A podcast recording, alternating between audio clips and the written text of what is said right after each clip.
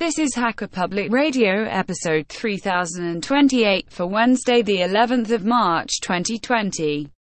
Today's show is entitled Monads and Haskell and is part of the series Haskell. It is the first show by new host CRVS and is about 21 minutes long and carries an explicit flag. The summary is a hopefully not too rambly introduction to functors and monads in and out of Haskell. This episode of HPR is brought to you by archive.org. Support universal access to all knowledge by heading over to archive.org forward slash donate.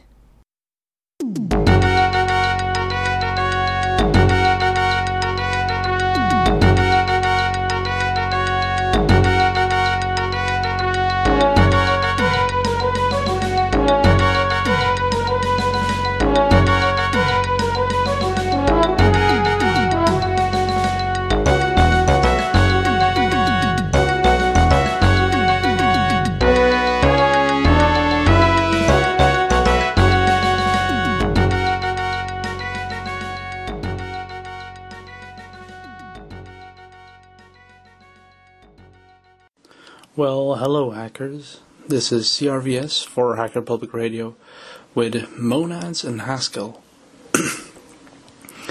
now, that's a bit of a silly title, and this is about the fifth or sixth time I try to record this, but since Ken Fallon said that we're apparently running out of shows, here I am. Um, and, um, to start talking about Has- about monads and Haskell, of course, um, I will start with uh, what the hell is a monad. Um, so before we reach the mo- reach the monad part, we need to talk a little bit about functors and um, uh, yeah, a little bit about functors and how they're actually defined and whatnot in Haskell. A little bit about how Haskell thinks of um, classes, uh, type classes, as a replacement for objects in uh, most object-oriented programming languages. And um, yeah, let's just get into it. So, a class in Haskell is a very different thing from a class in, uh, let's say, Java. Uh, really, a class in the Haskell is more like a virtual class. So, to define an actual object of class C, you first define what is the class C, meaning what are its interfaces, and then you define a, an, a type a as being of class C by providing the implementation of these interfaces. Um, and I here I said type instead of object specifically because that's how Haskell sees um, objects or algebraic data types really. Um, and so you define your type class to have uh, certain interfaces, and uh, then you define your type to have those. You define those interfaces for a given type, and that you call an instantiation of the type class. Among the type classes of Haskell, there are a few more well known than others, uh, and by far the most well known are, of course, the functor and the monad. So before we get into the monad, it's pretty much it's pretty essential to understand what a functor is. And the functor is a really, really, really simple thing. Um, it comes from um, it comes from basically this uh, branch of mathematics called category theory, which I'm just gonna go tangentially into right now. And the idea is so let's say you have um, let's say you you have some algebraic structure you want to study. You want to study groups what is a group? Well, a group is a set with an operation with a binary operation that has certain um, certain restrictions on that operation.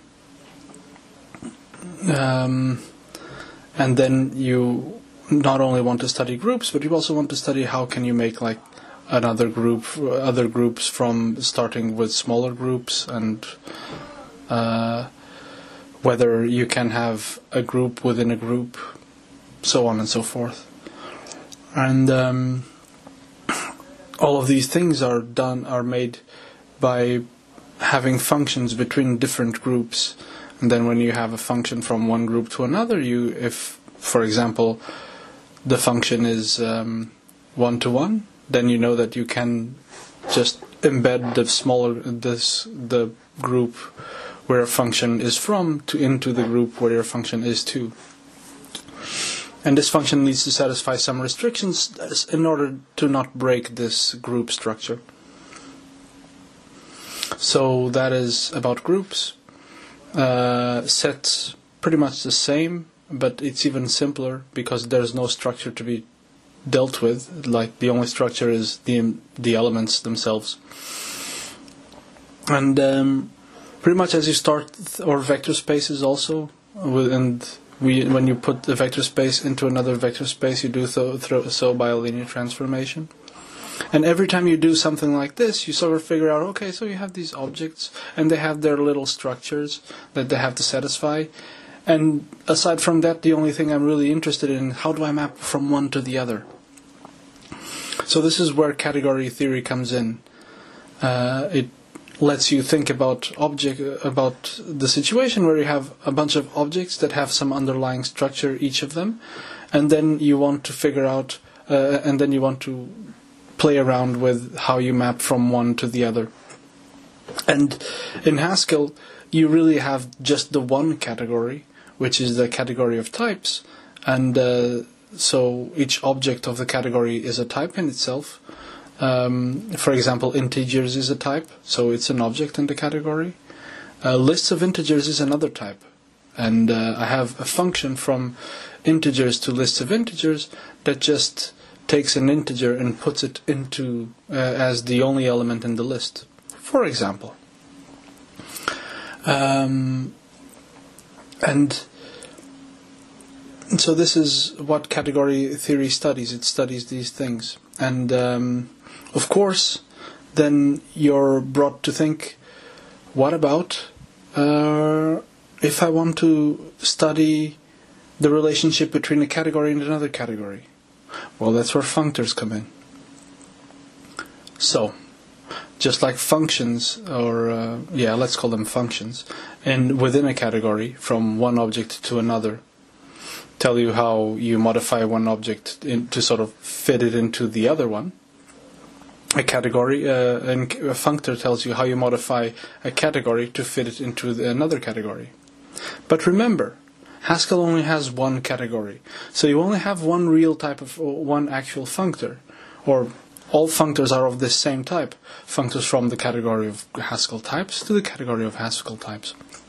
And we've already seen one of them. The list creation uh, functor, the list functor.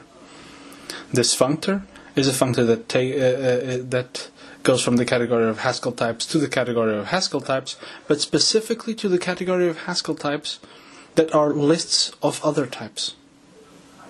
And this is very, uh, very um, simple and very important to understand. Um, also, there's this uh, well-known other other uh, monad, which is also a functor, which is the the maybe monad. It goes from the category of Haskell types to the category of maybe a type, maybe types. So these are types that can be either nothing or just something.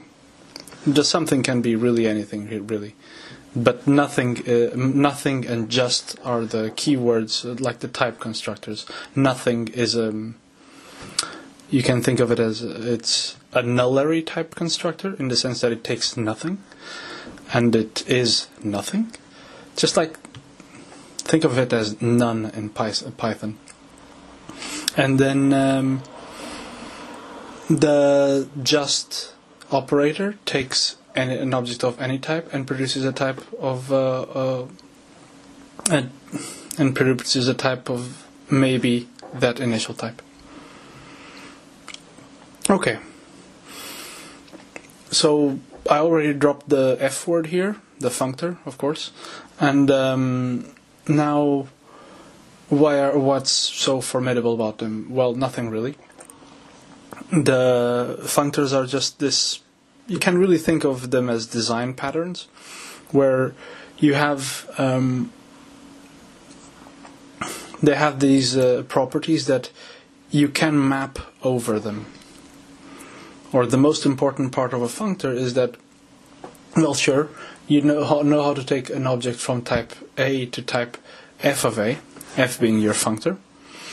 And uh, you also, if you know how to take, take an, an element of type A into type B, you also need to know how to take an element of type A to type, uh, type f of A to type f of B. And this is what we mean when we say that, well, functors are the things that you can map over. So just like if you have a list, you can map over the list by substituting each element. You can map f over a list by substituting each element of the list with f applied to that element. Same thing with functors.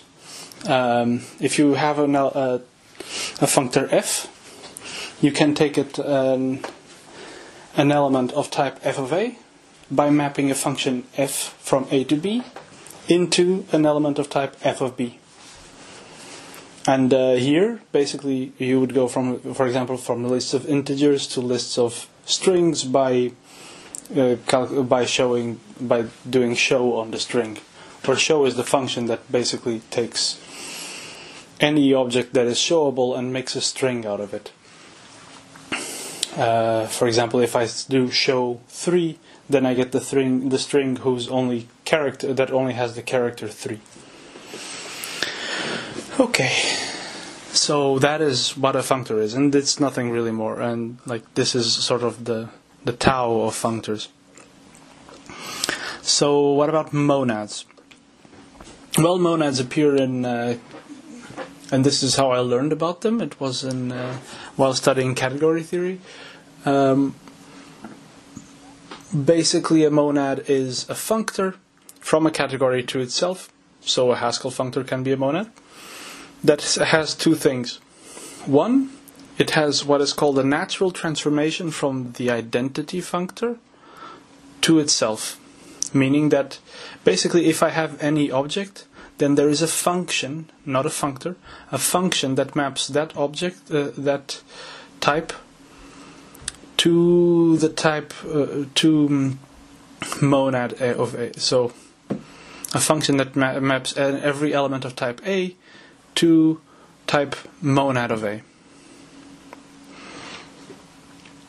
And that is um, that in Haskell is called uh, the return functor, the return function, which is pretty different from return in other languages.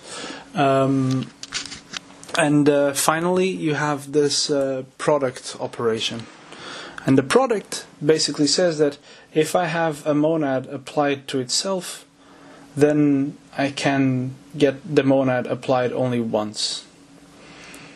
So if I have, um, let's say I have a monad m, so if I have m of m of a, then I have a function that takes m of, something of type m of m of a and I'll something of type m of a. And uh, it's important that there are functions here. So this is basically what makes it into a natural transformation is that they're functions and not you don't actually need a, f- a functor to go from one category to the other because you stayed within the same category. Okay. However, this um, this is not the case. Uh, this seem uh, and so I wanted to learn about fun- about monads in Haskell, and so I s- tried to apply this intuition, and uh, that just got me more confused. Because when you imply when you um, when you define a monad in Haskell, and remember, monad is a type class, so it has its these interfaces that you need to define. And interfaces are the return function and this other binary operation that you call bind. And uh, how is bind defined? Well, bind is defined as a function that takes a, an element of type monad of A and a function that takes a type A and produces a type monad of B, and then produces a function that uh, then produces an element of type monad of B. Okay. So how do you actually get this from this um, operation that uh, I said that I said before? This function that I said before that takes a type monad of monad of uh, of A into type monad of A. Well, it's pretty simple, really, because a monad is a functor, so you can map over it. So if you have a function, uh, uh, if you have um, an element of type monad of A and a function that goes from type A to type A uh, monad of B, then you can apply that function on uh, over. You can map that function over the monad of A to get an, an element of type monad of monad of B. And once you have an element of type monad of monad of B, remember that what defines the what defines a monad in terms of category theory at least, is this having this, um, aside from the return, is having this operation that takes an element of type monad of monad of A to an element of type monad of A. And here I have an element of type monad of monad of B, so I can get an element of type monad of B. Of B. And this is the absolutely natural way of uh, implementing it. However, in Haskell, you need to do it the other way around. You need to define how you do this operation uh, uh, monad of monad of A into monad of A from this bind opera- binary operation called bind that takes uh, an element of type monad of A, a function of type A to monad of B, and produces an element of type monad of B. And um, so, what what is so what is so difficult here is that when you look at the types, and now you want to figure out how would you create your um, your product operation, and here is just product because it's squashing two monads uh, in one, two applications of a monad into one. Well, how would you get it out from the just the monad of A? Uh, just using the bind because the, this is what you use to define the monad, so you need to be able to define everything else you could eventually do with the monad from it and return, of course. Uh, but in this case, we only really need this part. So it's actually exceedingly simple. Um, all you need to do is to pass the is to define the operation. So there's a naive intuition, which is once we once you see that what the bind operation does is it maps over the monad, maps the function, the second argument over the monad application, and then applies this product. You just need the monad application to do nothing, and then you will get the product, uh, and then you will get the product out. So this gives you a naive idea which just says, well, bind, apply bind where the second argument is just the identity. And the identity is, of course, the function that does nothing. It takes a type A and produces a type A. However, this should not type check because we actually need a function of type monad of A. Uh, monad. Uh, we need to uh, give it a function from type A to monad of B. However, it does work. So it does work. Uh, it works, and you get what you expect out. If you give it, um, if you give it in the list, uh, a list containing a, a uh, only containing a single list with a one inside, and you bind it to the identity ID, you get just the list with the single element that had uh, there that was uh, within the list inside. Or rather, if you do it, uh, if you do a list of lists, what you get is all those lists joined together, which is what gives this operation the name in Haskell join, which can be obtained from um, data.monad. Okay. Uh, so basically, I just wanted to explain why this works. So the naive intuition, uh, the naive. So basically, I just wanted to say, well, there's this naive idea, and this has how, uh, and uh, now I wanted to explain why this would actually work. And um, idea is pretty simple, really. Uh, so the um, main hangup is that the identity function goes from type A to type A and not from type A to monad of B. However, these are of course dummy types. A, A is a dummy type, and uh, if we let A equals to monad of B, then um, because we're inputting uh, inputting a monad, um, we're mapping this over something that is of type um, monad of monad of A. We're mapping over the first monad. We really have a type, an element of type monad of A to monad of A. But but if we let C equals to monad of A, then we now have an element, of, a function of type C to monad of A. So it does in the end type check once we rename the once we rename the types to give us a function of type A to monad of B. And uh, so I have like some show notes on a post I wrote on my blog, which I will um, I will just add it to the show notes and the link also. And uh, yeah, that's that's all I had to say for today. And uh, thank you for sticking with me. And uh, have a nice evening. Oh yes, and uh, follow me on social media or something. I don't know. You don't need to.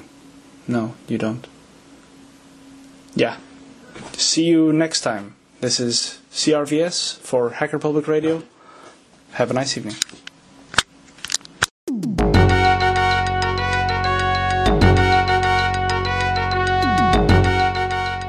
You've been listening to Hacker Public Radio at hackerpublicradio.org. We are a community podcast network that releases shows every weekday, Monday through Friday.